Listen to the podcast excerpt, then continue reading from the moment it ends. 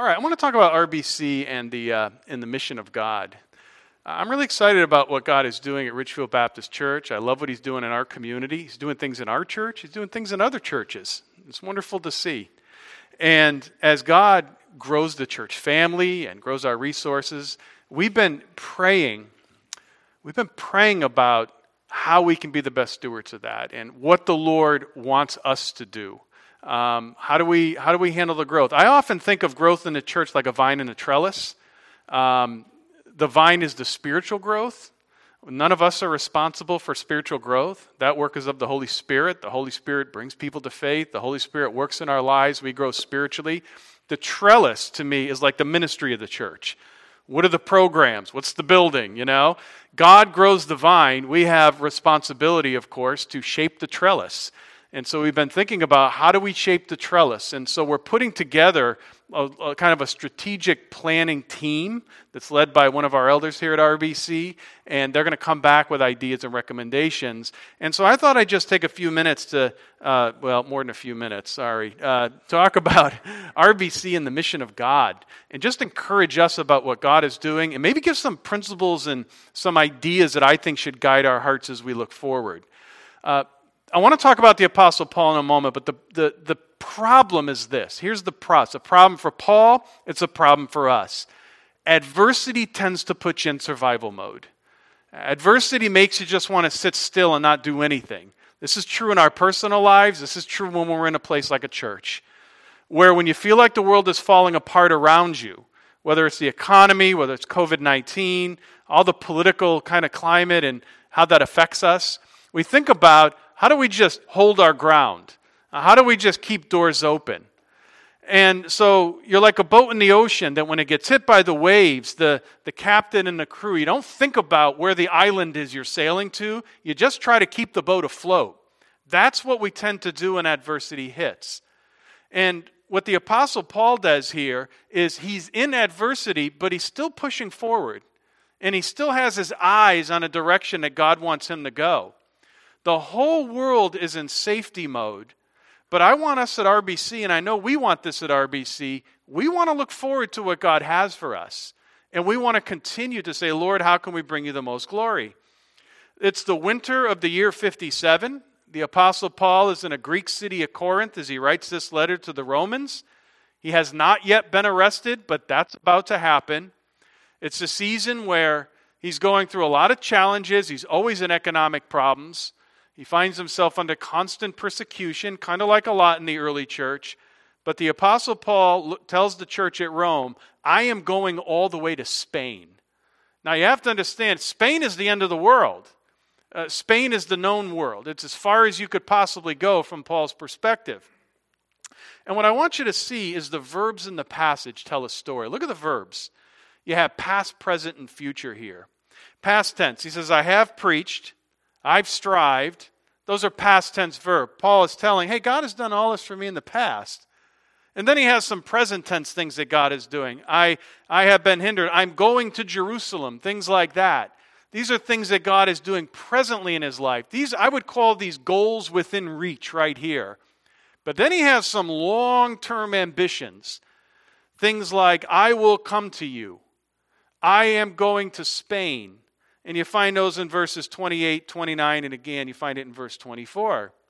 So, Paul here is doing something that every ministry should do. He's mapping out the future. He's got short term goals, he's got long term goals, he's got economic strategies on how to get there. He's even thinking about as I go to Spain, I'm going to have to have a halfway point to stop. Ah, the church at Rome, which is why you and I have a letter to the Romans, because Paul is trying to, trying to get a landing pad for missions, not only to encourage them, but for the ministry in Spain, the future ministry in Spain. Some of these are close goals, and some of these are reach goals.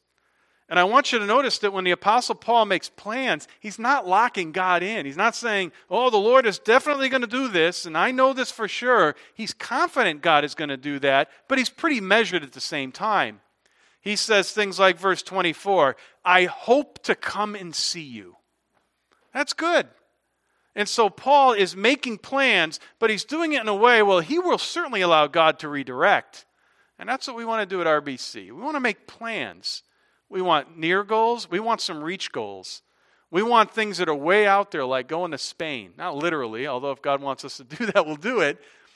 But we also always want to say, I hope to do this, I hope to do that, allowing God to redirect us along the way. So even in adversity, the Apostle Paul is looking forward to serving the Lord in some great ways. I would say at Ridgefield Baptist Church, it's, it's not time to punt. It's not time to go into safety mode. It's time to, to hear the voice of God and move forward. And I'm excited about what the Lord's doing. Let's sketch out some plans. Let's do that as a congregation. Let's remember that Noah sketched out the ark before he saw a drop of rain. You know, let's sketch things out for the future. So, as we sketch things out, here's a couple of principles that I think could really, really guide us as a church. We find these in Romans 15. Let me give the first one. The first one is to be a gospel centered ministry. You want to have a gospel centered message. And that's what Paul says. I make it my ambition to preach the gospel. This word ambition is a really cool word, by the way. It's made up of two Greek words the word for love, one of the words for love and one of the words for money, you know, or value. It's kind of a strange thing. And when you bring those together, it makes a strange Greek word that means something that I really love, something that I value, like an ambition. And Paul says, My ambition is this message of the cross and the resurrection of Jesus. I just want us to note that Paul here is telling us that the main thing is to keep the main thing the main thing. And that's the gospel. That's that message of the incarnation, the cross, and the resurrection. Whatever we do as a congregation, this is, this is the guide. This is the guide that the gospel is the main message. There's a lot of things that Paul could have done. He could have had a philosophical ministry. This would be very in line with the early Greek world. You know what the Greek philosophers would do? They would walk around and share philosophy. They'd actually get paid for doing that stuff. Just walk to a town, share some things, collect a little money, go to the next. The Jewish in the first century, they had what you might call a moralistic kind of ministry. And some of these are very good morals. They had different moralistic ideas that they wanted to communicate. The Greeks were very political. The Romans were very political. You could have all kinds of ministries, if you want to call them that philosophical, moralistic, political, the Apostle Paul says, My ambition is to preach the gospel. He wants to be a gospel centered ministry. And I think that's important for us. And so, we at Ridgefield Baptist Church, this is our message. The gospel is not a message, the gospel is the message of the church. And we want to understand all topics in light of the gospel. Um, there's a great quote by C.S. Lewis. Have you heard this before? He said, I, I I believe in Christianity like the, I believe the sun is risen, not because I see it, but also because by it I see everything else. That's, that's, that's the gospel. See, we believe the gospel not just because we see it, but because we see everything else through it. And that means whether we're talking about work or marriage or family or hobbies or community, whatever it is, we're always asking the question Lord, how does the gospel inform that? How does the gospel inform my nine to five? The gospel is the message. We want to find out how it informs things. Take something like politics. You want to talk about a hot debate in our culture tax policy, abortion policy, foreign policy, prison reform. There's all kinds of topics. As Christians, we're asking the question how does the gospel inform what I should believe about this or that? And even when another Christian disagrees with you, you're still starting from the same platform you're both asking the same question. How does the gospel, how should the gospel inform this? That's why, with other Christians, when we disagree on policies like governmental policies and laws, that's why we listen carefully with humility when they speak. and just shout over them because we're starting from the same platform, hopefully. We're saying, how does the gospel inform what we believe about family, marriage, taxes, whatever it may be? And therefore, we believe that we can sharpen iron on those issues. So, number one, Gospel centered message. The gospel is not a message of the church. Paul says it's the message of the church. Second thing I want to say is we want to have a gospel centered mission. Taking the gospel to needy spaces in very creative ways. Paul says in verse 20, I make it my ambition to preach the gospel, not where Christ has already been named, lest I build on someone else's foundation. Now, that doesn't mean that everything you need to do you know, as a church, is do the gospel where Christ hasn't been named. Paul says that is my ambition, and that happens to be Spain for the Apostle Paul because the gospel hadn't gone that far yet in the ancient world. Paul certainly is not putting down people that have a different calling. There's a place in Galatians 2 where Paul and Peter give each other the right hand of fellowship. Remember this? And they agreed. You go to the circumcision, I go to the uncircumcision. They valued each other's ministries even though they were different. So Paul isn't saying that every church needs to do the same thing. By no means would the Apostle Paul say that. I certainly believe God's going to lead us in different ways. But what it should get us thinking about is where are the spiritual needy within our own reach? What do people around us believe? Where is the brokenness in a place like Ridgefield? Where's the brokenness in Western Connecticut and in New York? And how do we reach out to people in these areas? where the spiritual needs are so the message of the gospel can do its healing work. And I also just want to note that we should not be afraid to adjust our methods along the way. The gospel is the message, but the methods are going to change in a church. You have to remember that when the Apostle Paul went into a city, what did he do? You remember what he did?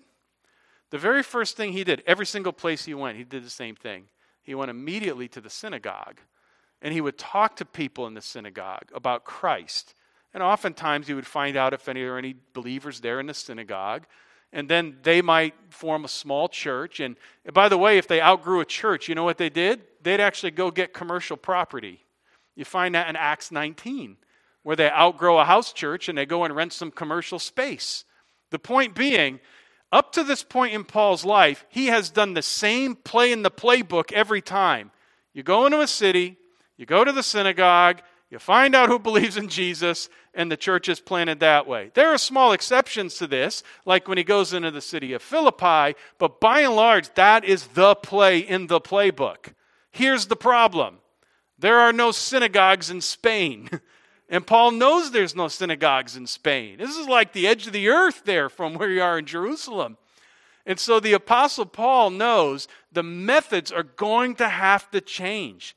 He's taking the same Christ, the same Lord Jesus, to people, but he's going to be doing it, or he thinks he's going to be doing it in very creative ways. We have to not just be concerned about people, we need to be concerned about these people, these people right here, right? We have to think about our own community. What does our own community believe? Where's the brokenness in our own community? And let me tell you, I've lived in the north, I've lived in the south, some of you have lived out west. I, you know, when you live in New England, one of the things you learn real quick is this is what you can't do. You can't take how somebody does church out there and plug it into New England, right? That never works. This is a unique place. It's a wonderful place with wonderful people. It's unique. And we shouldn't be afraid to try to adjust to the needs of people right here in our own Jerusalem. Uh, so the gospel message is the same, the methods are going to change. Number three, probably the most important point I think I could make here is gospel centered priorities. Uh, I want to read the verse, then I want to give you a thought. This is going to, I think, apply to your businesses. It certainly applies to a ministry like RBC. Paul says, This is the reason why I have so often been hindered from coming to you. Now, let me just give you the flow of thought, just something to think about. Here's the flow of thought the Roman church is curious why the Apostle Paul has not come to visit them. They're wondering why. I mean, he's visited everybody else. Why can't you visit us? And they don't know why. Is it because we're one of the churches you didn't plant? Is it because there's something we believe that's putting you off? Is it because there's some politic going on? The Apostle Paul, the Romans are wondering, why hasn't Paul come to visit us? And Paul here is giving them an excuse why. It's not because he doesn't care. And it's not even because, as in the case of the Thessalonians, Satan hindered him. No, it's nothing like that. What does he say? Well, he says in verse 17, he says, I've been doing all these other things. Uh, he says, uh, in, in the Lord Jesus Christ, I have reason to be proud of my work in God. He talks about doing things through the signs and wonders and spirit through the power of the Spirit in these various cities. Verse 20, I make it my ambition to preach the gospel. Verse 21, I'm not going to build on someone else's ground. What the Apostle Paul is doing here is giving an explanation on why he hasn't visited them. And then in the next passage, he tells them why it's going to even be longer. They're going to have to wait even longer because there's a love offering that's got to make its way to Jerusalem. We're not there yet. The point to appreciate here is this if you own a business, if you're an individual, if you're a church, you cannot be all things to all people. You got to have a list of priorities. And the Apostle Paul had a clear list of priorities that God laid on his heart. Not saying he's going to lay this on everybody else's, but he did on Paul's.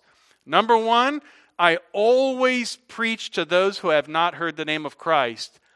Then I visit those who know the name of Jesus. That was his burden. That was his passion. You can't be all things to all people. And what I'm trying to say here is this if you, if we are going to pursue the things that God wants us to pursue, we're going to have to be willing to say no to some really good things. And the Apostle Paul had to say no to some really good things, like visiting the Romans, who he loved to visit. But he realized that might not be all the way on the top of the priority list. This is something that churches have a really, really hard time with. If you've been in church for more than five minutes, you've already seen how hard this is. Because over the years, you accumulate a lot of things that you do. These are good things, they're not bad things. If I walk into a church and say, right on a whiteboard, all the things you guys do, I hope, I don't think I'm going to say, that's horrible. Look, that's horrible you're doing. No, nobody's going to, these are good things. That's the problem. What's best next? That's the question. Before I left South Carolina, by the way, I'm from Hartford, Connecticut, graduated Eastern Connecticut. If you, just, since I've mentioned this, I'll give you the bio. um, I, I, lived in South Carolina for 17 years and came back to Connecticut eight years ago. I love serving God in New England. Um, definitely feel like hand in gloves, blessing. Before I left South Carolina, I wanted to interview some of the pastors in that area. Different churches did different things really well. Some of them were really good at messaging. Some did. One of them was really, really good at administration. Probably the best administrated church I've ever seen. And it was one of these big churches. They had like 11, 12,000 members. So I called a pastor and I said, let me, let me sit down with you before I leave. I know I'm just on a friend basis. And I went over and sat in his office and I said, I'm going to interview. I said, you could be the best well-run ministry you know, that I know. I said, How do you guys stay so on task? And I, his answer hit me like a lightning bolt. He said, Let me tell you how we do this. He said, Once a year, I bring the leadership into a, a room and we write on a whiteboard every single ministry and thing that the church is doing right now. And then I look at the group and I say, Nobody leaves this room until we kill four of these. Nobody leaves until we kill four. Nobody leaves until we kill five. In other words, they're all good things. That's the problem. What's best next? A church has to lay out its priorities, have to be able to say, given the hard no, right? The things that are really good. Maybe things we've been doing for a long time, maybe things we just picked up. And you know, when, when, when we task the committee and the folks to think about this stuff and we're praying about this as a church, I think we need to have a degree of understanding that there are some no's that come to things that we love. I will also say, um, how do you, by the way, how do you know if you're doing this well? Do you know how you know if you're doing this well as a ministry? You find yourself apologizing a lot. That's just, that, that's what he's doing. Did you pick that up?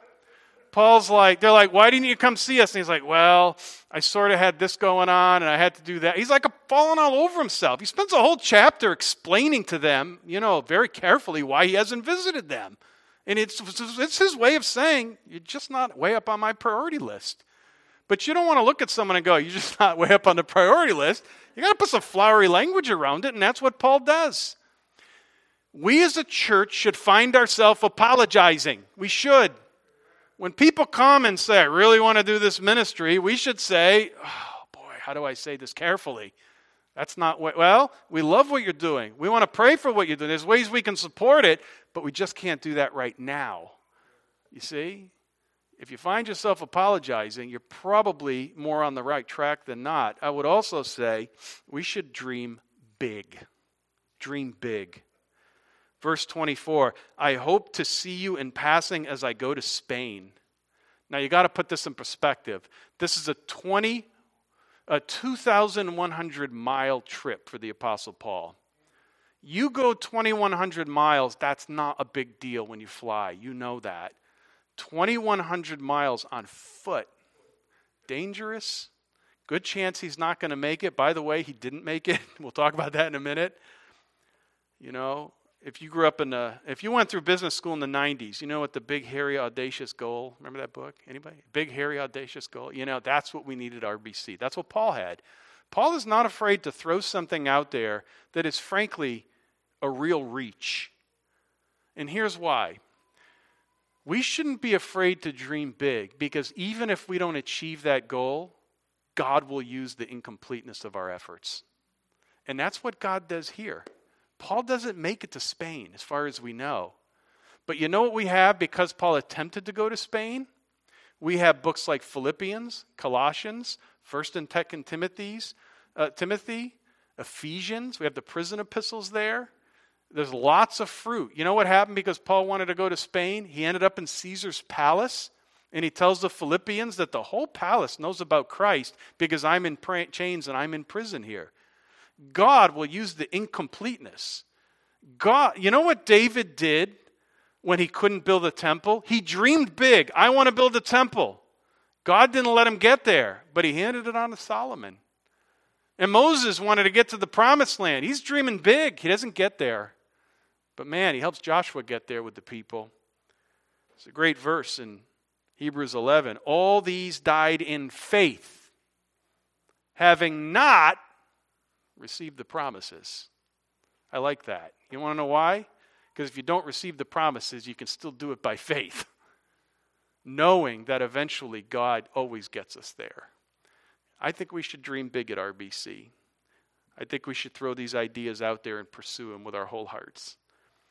Number four, moving quickly, we're going to need gospel centered partnerships.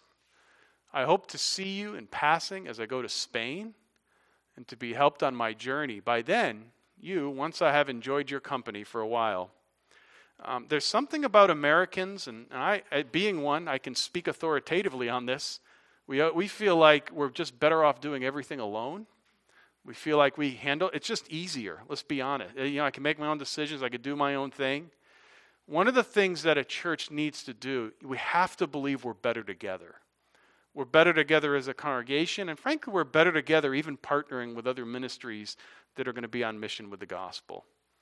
And Paul does this on all his ministries, right? He picks up Timothy and Titus. Uh, he, Luke set off with him, Aquila and Priscilla. What's happening in Romans 15, we don't have time to look at it. He's making a plea to the Romans to help him on this missions effort as he goes to Spain. And God never intended us to walk the road alone. He wants us to walk it together and with partners um, that, are, that, are, that, that, that can help us right here in our area, and we can encourage them. We're better together. I love that verse in uh, Ecclesiastes. You know this one? It says, um, Two are better than one because they have a good reward for their toil. If one of them fall, the other will lift him up. And then at the end it says, a three cord, a threefold cord is not easily broken. I love a three. Did you know that was in the Bible? Yeah, everybody, when you hear things, you know, it's like, uh, to everything, turn, turn. People, they think the Byrds wrote that, you know, that's in the Bible. And, and a three chord, uh, threefold cord is not easily broken. That's actually in the Bible, and it's a beautiful passage. If I was teaching children's church, you know what I would do, right? I'd come up here with a stick, and I'd have all the kids break the stick, and then I'd put three of them together and pass it around, and they wouldn't be able to break it. That's the picture Solomon gives us in Ecclesiastes. We're better together. We're better as a church. We're better as we walk the road together. We have to reject this American kind of individualism. There's a lot of good things we get here. That's one of the things we kind of need to push back against and say, we don't want to walk this road alone. We want to be like Paul. We want to have ministry partners and friends that can encourage us and we can encourage them. Number five, gospel centered mercy. We want to make sure we remember gospel centered mercy. And this is where Paul puts as one of his priorities that, that the, the, the poor are people he's caring for along the way. For Macedonia and Achaia, they have been pleased to make, uh, make some contribution for the poor among the saints at Jerusalem.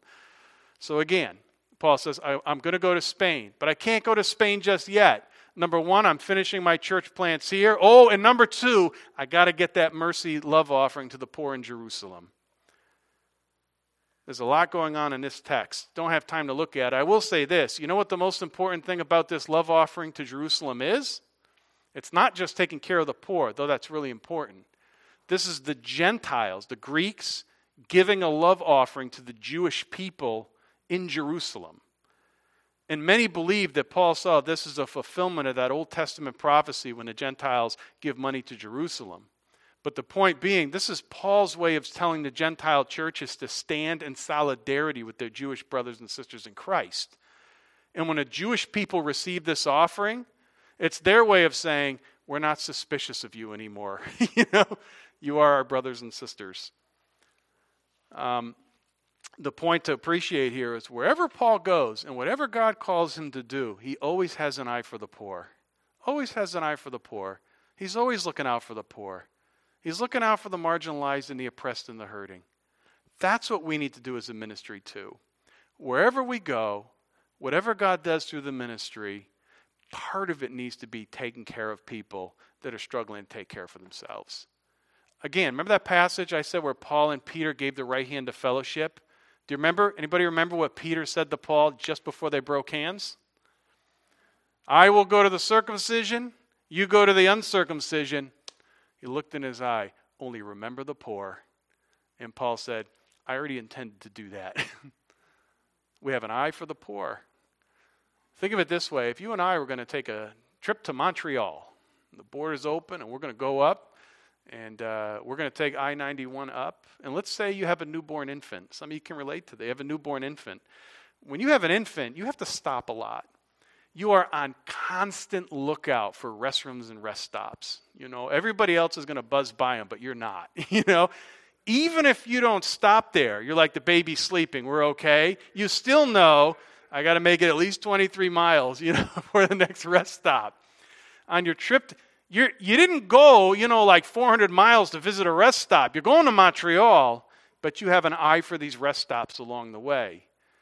The main mission of Paul was not to take care of the poor. That'd be a mistake to say that. His mission is to preach the gospel, but he is constantly looking to take care of the poor along the way. He always has an eye for the poor. I'm going to preach the gospel to the circumcision, you to the uncircumcision. Make sure we remember the poor along the way. This passage is a beautiful picture of that, where Paul is on his way to Spain, but along the way, he's got to stop in Jerusalem to make sure he takes care of some people there. Last thought here what can we do at RBC? Here's what I'm doing. Invite you along the way gospel centered prayer. Uh, verses 30 through 33. I appeal to you, brothers and sisters, by our Lord Jesus Christ and by the love of the Spirit, strive together with me for your prayers to God on my behalf Paul knows he's not going to get there unless people pray. I want to give you three ways to pray and close on this, okay? Number one, I want to invite you to pray earnestly. Pray earnestly for the church, pray earnestly for your own heart. This is a beautiful word. See that strive together? You know, you know what Greek word? You already know this word. That's why I'm telling you. That's from a Greek word agonizomai. Do you hear the word in there? Agony? That's where we get the English word agony. In other words, Paul says, I want you to agonize in prayer for me. We've said this before prayer is hard work. If you're someone that prayer comes natural to, you just get on your knees and you opened your eyes and it's four hours later and you, wow, the time flew, you're an outlier. For most of us, prayer is tough, it's hard work. And Paul says, the same word by the, by the word in Colossians, he says, I want you to strive with me in prayer. Work really hard at it. Don't be afraid to put the hard work in. So, we as a church want to do that. We want to strive together in prayer. I want to invite you to pray. Pray for the church. Agonize in prayer. Take the time to do that. Number two, we want to pray in, pray in faith. Pray in faith. Uh, Paul prays here. He goes on to pray, Lord, Deliver me from the unbelievers that are trying to attack him as he tries to get to Rome and then Spain. Now, I told you before, the Apostle Paul, to the best of our knowledge, we can say with almost exact certainty, does not get to Spain. Right? Is this, or did not get to Rome? Is this one of those times that we just kind of say, well, I, I guess God didn't answer this prayer? Well, not so fast. Paul says, I'm going to come and see you on my way to Rome. He is going to come and see them, but he's going to come and see them in chains, as you may recall. And so God does answer this prayer. He does it in a very unusual way. And he actually does it in a way that causes Paul a lot of grief, but it actually makes his mission of the gospel much more successful. Again, the prison epistles are going to be written. He's going to end up in the palace of Caesar, being able to talk to high officials about this message of the gospel. God does answer this prayer, just not in the way Paul thought he would. And again, that's why we always leave that space for God to redirect and do things his way, because he knows best. And we also want to pray in unity. Pray in unity. Last part of verse 15 and that my service for Jerusalem may be acceptable to the saints, so that by God's will I may come to you with joy and be refreshed in your company. May the God of peace be with you all. Amen. Notice language here praying for Jerusalem, praying for the saints. He wants to be with the Romans. That's three ways we can pray pray earnestly, pray in faith, and we pray together in unity. So as we look forward, I'm really excited about what God's doing. I want everybody to be a part of as much of a part of it as you can be. And um, let us keep the mission of the gospel before us. I look forward to how God leads our steps. Let's close in prayer. Lord, we want to thank you for your grace and thank you for your love. Help us to be the kind of people you've redeemed us to be. We want to be people both of word and deed where we know Christ and we know where the spiritual needs are so they can be met. We meet those the best we can, but rely on the Holy Spirit to do that work. At the same time, along the way, we always have an eye for the poor, the hurting among us. There's so many people in our world, Lord, that are hurting, and I pray we would not be afraid to put our arms around people and take care of the needs the best we can. May we never be so busy about the Father's business that we forget people that are hurting around us. That is part of the Father's business. And God, I just want to ask you to bless the committee and the strategic team as they meet. Give them wisdom, give them insight. Lord, I pray that you would guide us every step. You tell us the steps of a good man are ordered by the Lord. How much more the steps of one of your churches? So we thank you for this time. As we sing together, help us to bring you glory. Give us joy in our hearts. In Jesus' name, amen.